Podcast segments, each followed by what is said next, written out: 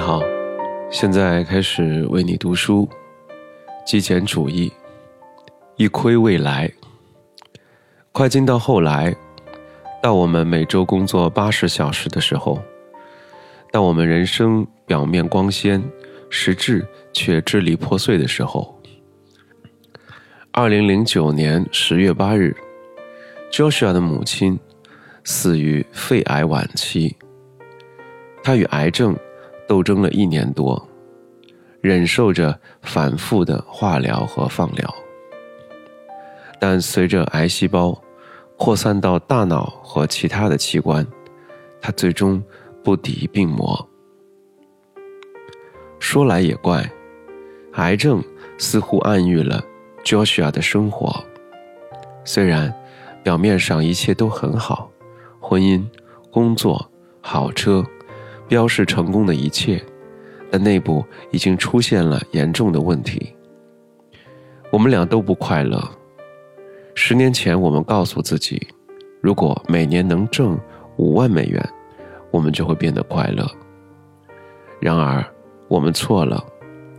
最初刚过二十岁的时候，我们以为或许只是估计错了快乐所需要的金钱数目，所以我们改变了。自己的估值，想着如果每年能挣六万美元，我们就会变得快乐了。然而，当这样做没用时，又变成了如果我们每年能挣七万美元、九万美元，然后是十万美元，我们就会变得快乐了。这是一个无止境的循环。每年，我们都挣到了更多的钱。而每年，我们都花的比挣的还要多，以此抑制这种生活方式造成的无穷无尽的不满。等式本身被打破了。在教师要母亲去世一周以后，我们再次谈论起幸福。我们谈论了我们不快乐的原因，以及到底什么才能让我们变得快乐。显然，如果每年能挣多少多少美元，我们就会变得快乐了。的这个旧公式并不奏效。我们赚的钱都已经超过六位数了。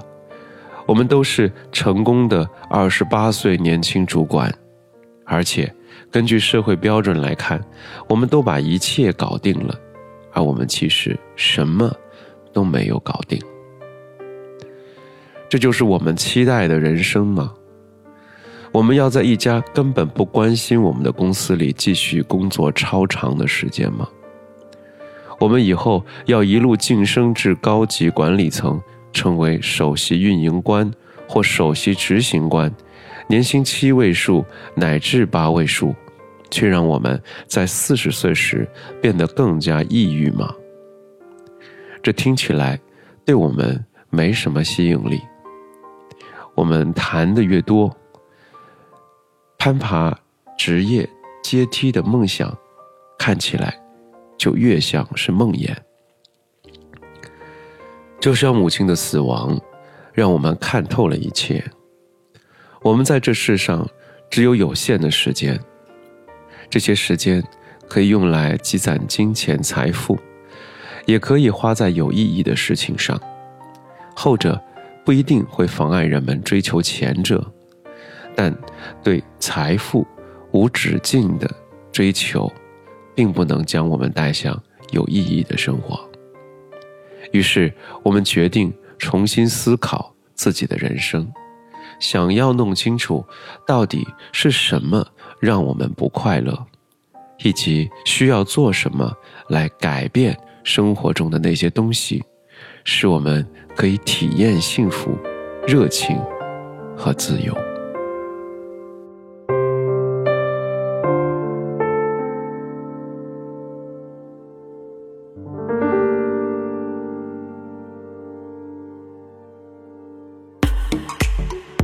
如果你喜欢我的音频，欢迎在评论区留下你的留言，或者给我点赞。